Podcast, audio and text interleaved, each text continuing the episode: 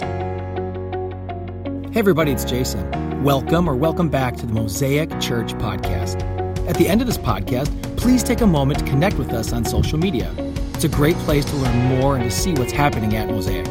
Most importantly, hope the following message encourages and inspires you to take a new step on your faith journey. Enjoy. What movie villain scared you the most as a child? Now, as you think about that and have, I'm sure, scary images coming to mind, that answer is probably going to vary from generation to generation in this room. For example, I was talking with my dad recently, and he informed me that the Wicked Witch of the West from The Wizard of Oz terrified him as a child. And of course, I looked at him like, really? the Wicked Witch of the West scared you, but I think his exact words were to me were the Wicked Witch and those flippin' flying monkeys. I've already shared uh, from this stage how those villainous spooks and specters from the original Ghostbusters terrified me not only in my dreams, but also haunted my refrigerator. And of course, if you were a younger millennial or perhaps even an older Zoomer and grew up watching the Teletubbies, you might say that the likes of the bear and the lion are the number one big bad of your childhood. Now, you see this picture and they look really unassuming. And I'm going to tell you, I had a chance to watch some videos about this. That is scary stuff. That is really nightmare fuel. So if you get a chance, go watch some of that after church. You will not sleep well tonight, I guarantee that. But as we get older, I believe that our fear of movie villains tends to shift a little bit. We grow less and less afraid of the obvious evildoers with their shifty eyes and their shady demeanors and even that maniacal laugh. And instead, as adults, we typically become more afraid or more fearful of the unexpected villain in movies.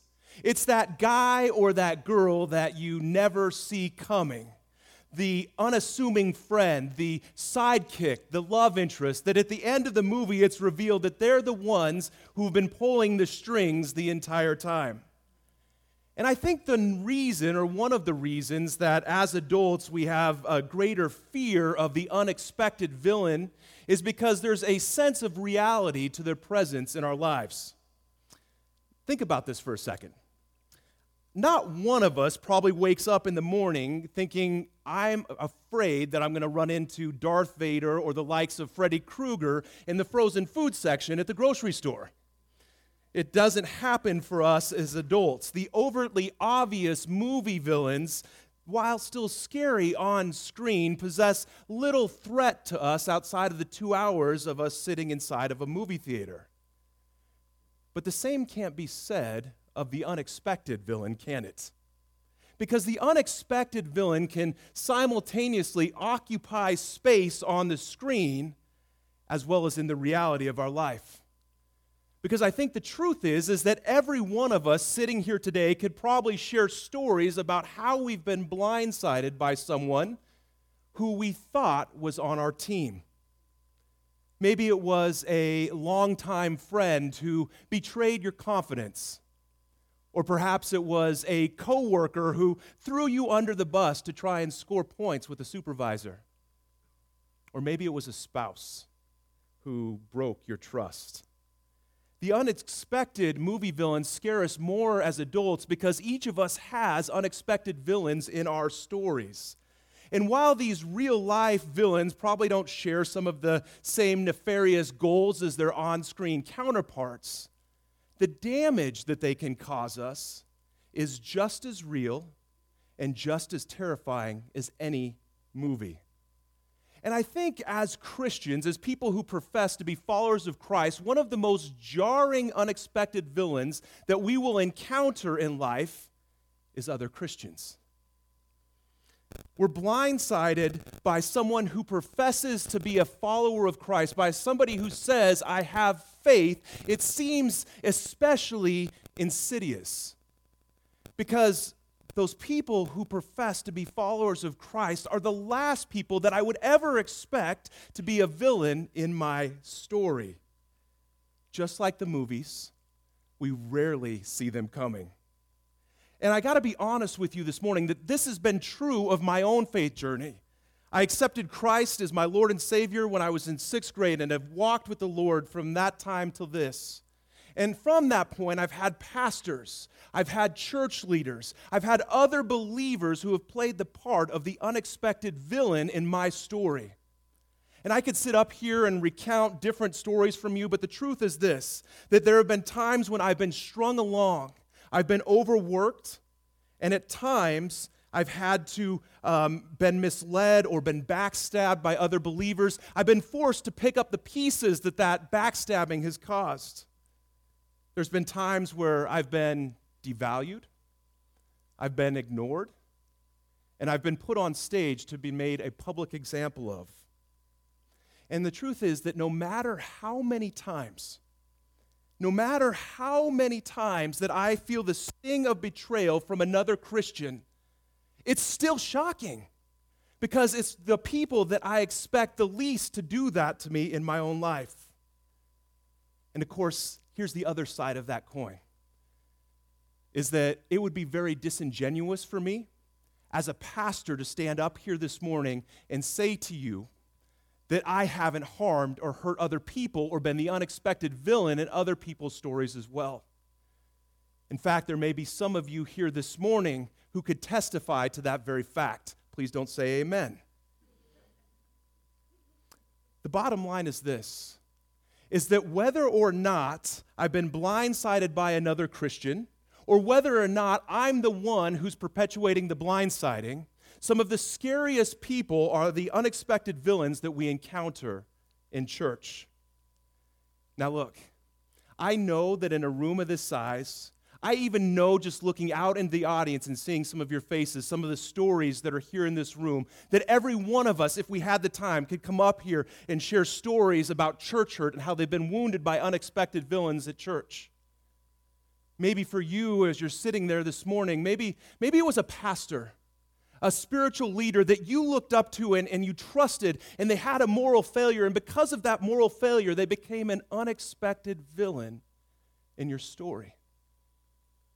Maybe for you, you had another believer that you went and shared something with them in confidence, something that was personal and deeply uh, important to you. And you shared it with them in confidence, only later to find out that it had been shared broadly with other people.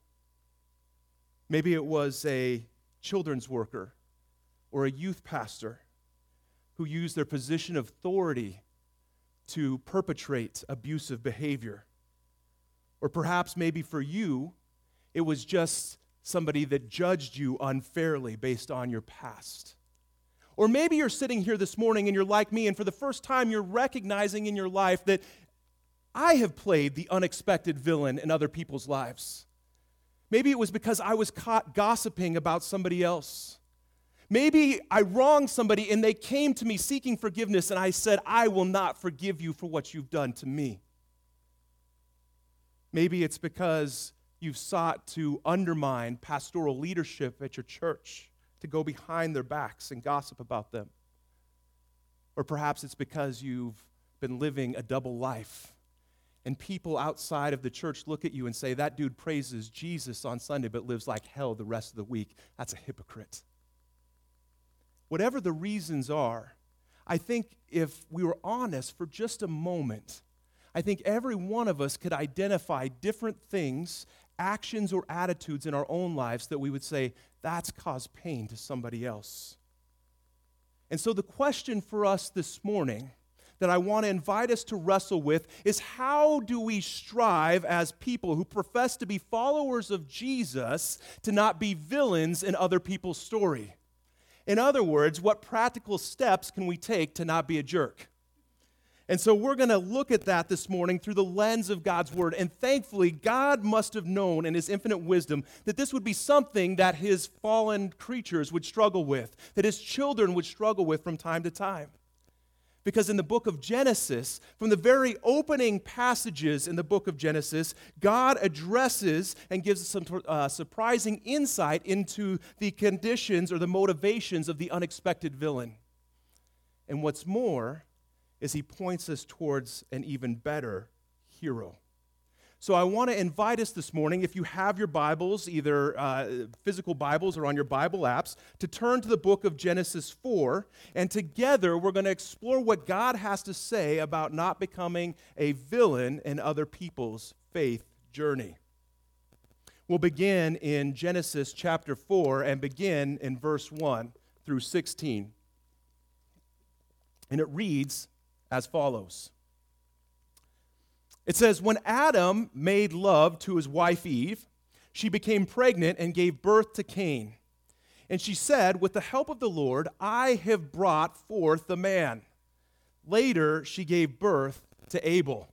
And just an interesting bit of um, Bible nerdery here that there are a lot of theologians who actually believe that Cain and Abel were twins because that word in the New King James Version, they clean up, it says Adam knew his wife, but then, and gave birth to Cain, but it doesn't use that same language when it gives to the birth of Abel. And so a lot of theologians believe that because that word is absent, that Adam knew Eve, that Cain and Abel were actually twins. Fascinating, right? And so now Abel, it says, kept the flocks, and Cain worked the soil.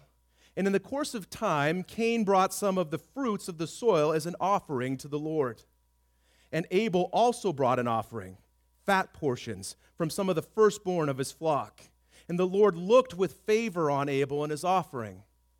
But on Cain and his offering, he did not look with favor. So Cain was very angry, and his face was downcast. And then the Lord said to Cain, Why are you angry? Why is your face downcast? If you do what is right, will you not be accepted? But if you do not do what right is right, sin is crouching at your door and it desires to have you, but you must rule over it. And now Cain said to his brother Abel, Let's go out into the field. And while they were in the field, Cain attacked his brother and killed him. And then the Lord said to Cain, Where is your brother Abel? I don't know, he replied. Am I my brother's keeper? You talk about sarcasm on a dude. I mean, that dude's got some, some major guts to be able to say something like that to the Lord. But he says, I am, I'm my, am my brother's keeper. And so the Lord responds, He says, What have you done? Listen, your brother's blood cries out to me from the ground, and now you are under a curse and driven from the ground, which opened its mouth to receive your brother's blood from your hand. And when you work the ground, it will no longer yield its crops to you. You will be relentless wanderer on the earth. And Cain said to the Lord, My punishment is more than I can bear. Today you are driving me from the land, and I will be hidden from your presence. I will be a restless wanderer on the earth, and whoever finds me will kill me. But the Lord said to him, Not so. Anyone who kills Cain will suffer vengeance seven times over. Then the Lord put a mark on Cain so that no one who found him would kill him. So Cain went out from the Lord's presence and lived in the land of Nod, east of Eden. As you can see, the story of humanity is going from bad to worse. Last week, Pastor Jason talked about the fall of Adam and Eve. And as sin has entered the world, things are really beginning to spiral out of control as it begins to spread throughout creation like a cancer throughout the body. And as a result, when most people come to Genesis chapter 4, typically they focus on uh, Cain's egregious murder of Abel. And understandably so. The events in Genesis chapter 4 underline or lay out for us the first recorded premeditated homicide in human history. However, I would suggest to you this morning that simply glossing over the previous verses means that we are missing out on some important insights on the condition of the human heart. And more specifically, in relation to the context of what's being said here, the condition of the heart of a villain. There is something much deeper stirring in Cain in this moment. He didn't wake up one morning and just decide, I'm going to go kill my brother. And as it turns out, it all starts with church. In order to better understand Cain's motivations here, we need to go back in our story just a few verses. So let's look back at verses 3 and 4. It says, In the course of time, Cain brought some of the fruits of the soil as an offering to the Lord. And Abel also brought an offering, fat portions from some of the firstborn of his flock. Did you catch what's happening? Cain and Abel in these verses, it's literally talking about the first church service. It says that they essentially were going together to worship the Lord. There were no steeples, there were no choirs, there was no bad coffee or lukewarm coffee where they were going, but they went together to worship the Lord with an offering. And that word offering in the original Hebrew literally means a tribute or a gift. And similar to church today, this was this brother's way of coming together to exalt God in his grace and in his mercy and his goodness and his sovereignty over their lives. They were giving back to God a portion of their livelihood similar to the way that we might have come into Mosaic Church today and dropped a tithe in the joy box, or how we may have sung songs this morning about the goodness of our God. That's what Cain and Abel are doing in this moment. So, why does it matter? It matters because the story that we're looking at does not begin with the murder of Abel. It starts with Cain going to church. Cain is literally worshiping God just a few verses before he's murdering his brother. He is the unexpected villain in this story, and understanding how he moves from a position of offering worship to God to a position of where he is harming his brother is important because it can help us to avoid some of the pitfalls that Cain stepped into. So, what happened to this dude? How did he get to this place? Well, verse 4 and 5 gives us some important clues, and it reads like this It says that the Lord looked on favor with Abel and his offering, but on Cain and his offering he did not look with favor. So it says that Cain became very angry and his face was downcast. So, what's, what's the big deal about all this? This rivalry, this, this exchange between these two brothers, all starts with one very simple thing it's that God looked with approval on Abel's offering and rejected Cain's. And so, what is this approval that the author is talking about? Why did God reject Cain's offering? To start, we have to understand what it means, this idea of approval. And when you hear that word, picture a father's look from his, uh, of a proud look at his kid. Every one of you who is a parent has probably experienced this at one point or another where you've seen your kid do something incredible that's just blown your mind and you've looked at them and just beamed with excitement. This is not an issue of favoritism, but this is instead the look from a good dad and a proud dad in its purest form. And we see this all the time from kids. Remember back even to your own childhood for a moment that there was probably a moment with your mom and dad where you said, Hey, mom and dad, look at me, see me, because we wanted the approval and the applause of our parents. Yet, ultimately, it's not the applause of our parents that we really desire, is it? It's something that God has put deep in the recesses of our heart to desire approval and recognition. And ultimately, that's why human recognition always falls short. It only lasts temporary because it can't fill that hole that God has placed inside of us. And so we can understand that Cain and Abel, much like us, were probably approaching this offering with a desire to seek God's approval. And so, what caused Cain to become the unexpected villain in this story? Well, the book of Romans tells us that with God, there is no favoritism. So, it wasn't an issue of God comparing one versus the other. So, if it wasn't favoritism, what caused God to reject Cain's offering?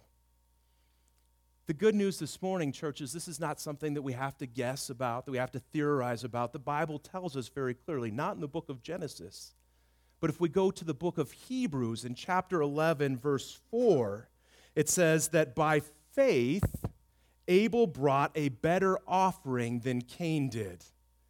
It's that simple. Cain ha- or Abel had faith where Cain did not. And we see in Abel's offering an example of his faith. It says that, that Abel brought the very best of his flock and gave that as an offering to God. And as best as we can tell from the scripture, Cain did nothing important or special when he brought his offering.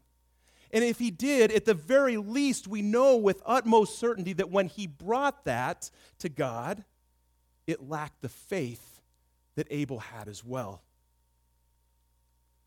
So then, why did Cain offer anything at all?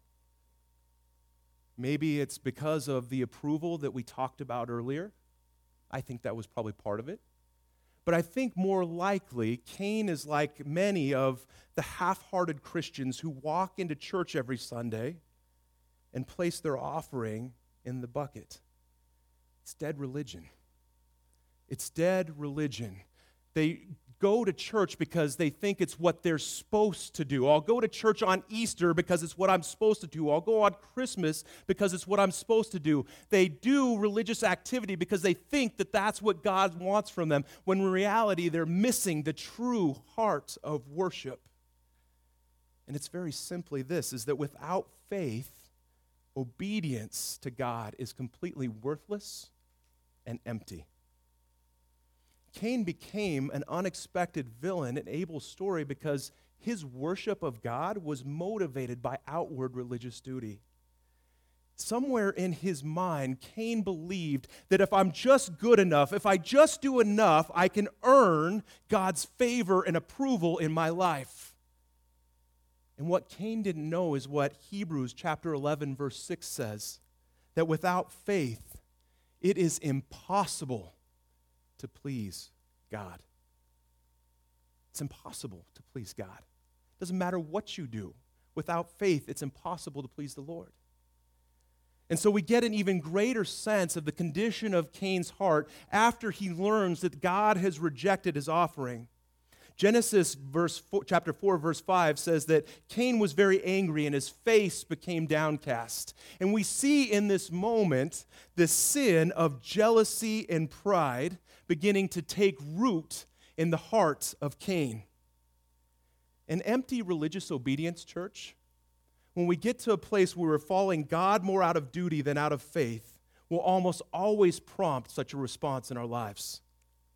Whenever we seek to earn our own way to God, Whenever we think that I need to prove my, by my merits, by my work, that God can love me, I'm always going to look with an angry or jealous eye at the offerings of others who might supplant my own. I'm always going to esteem my offering as better and what other people do is less. And so we gossip. And so we slander.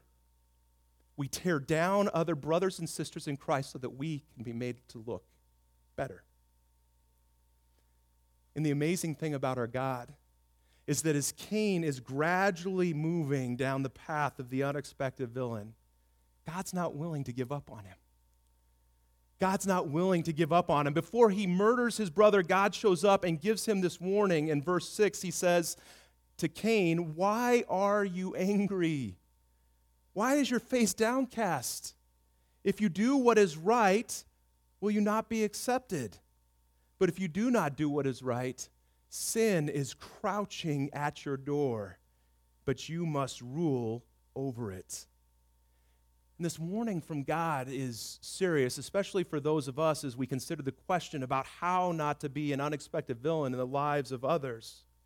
He tells Cain that, Cain, if you are just willing to do what is right, aka, if you will worship me in faith, then you will be accepted just like your brother Abel. But then he gives him the warning. He says, Cain, if you continue to do what is wrong, namely, if you continue to seek my approval by your own works, by your own merits, by your own righteousness, then watch out. Because sin is crouching at the door, ready to consume you. It's literally this idea of a predator crouching behind a tree looking to stalk its prey. And of course, this is a general warning about the broader nature of sin. And God's warning to us to watch out and not let it have mastery over us. However, given the context of the conversation that's transpired between God and Cain in this moment, I believe that there's an implicit warning from God about the danger of religious activity. Because anytime we seek to earn God's favor through our own righteousness, we make ourselves vulnerable to being attacked by sin. And the reason for such a stark warning from God is because obedience without faith actually has nothing to do with God. Instead, it's all about us. It's all about me. What can I do to earn God's approval? What can I do to look good before other people? And even more insidious, what can I do to earn the approval of men? And as we move ourselves and put ourselves in a position where we seek to prove our own righteousness by our merits and by our good works, we can be led more and more down a dark path of the unexpected villain, where we will do anything that it takes to protect the object of our worship ourselves. Me. Even if it means playing the role of the unexpected villain even if it means that I have to hurt another brother or sister in Christ. And so Cain's life is a textbook example of what not to do if we don't want to be a villain in other people's stories. But the story doesn't end there. Thankfully, Abel offers us a better way. We see in Abel that he has an outward obedience to God that is motivated by an inward faith. In other words, Abel trusted God in faith for his salvation. He understood what would be written by the Apostle Paul centuries and centuries later in Romans chapter 3, verse 20, that no one will be declared righteous before God by the works of the law. We might add to that our own good works. Abel knew through some divine revelation very early in human history that there needed to be a substitute, an offering for his sin in order that he might be made right with God. And so, in faith, that through this divine revelation that he has received from God, he gives God the firstborn of his livelihood. He gives God the very best that he has to offer. He sheds blood on the altar. And it was this faith that pleased God. It wasn't the sacrifice, it was the faith. And Hebrews tells us that it was by faith that Abel was commended as righteous. But even more than Abel's sacrifice, incredible as his insight and revelation was, his sacrifice points us to a better sacrifice. Abel's sacrifice points us to the ultimate sacrifice, Jesus Christ, who died on a cross, the firstborn of all creation, as a substitute for me and for you, for every one of us seated in this room today. It points to us the right way that we are to come to God, both as we, when we want to become a Christian and as the Christian we've become. It's always faith in a blood sacrifice, a substitute who has died on our behalf. And Jesus is that man. Jesus is the ultimate sacrifice that when we call upon his name in faith, we are made right with God. We dare not come to God out of the motivation of our own goodness, out of our own merits, either as a sinner who's seeking salvation or as a Christian who's seeking approval from our Heavenly Father. Abel shows us a better way through faith. And this is the good news of the gospel. This is where the good news of the gospel intersects with our conversation today. The cross of Christ diffuses the danger of the unexpected villain.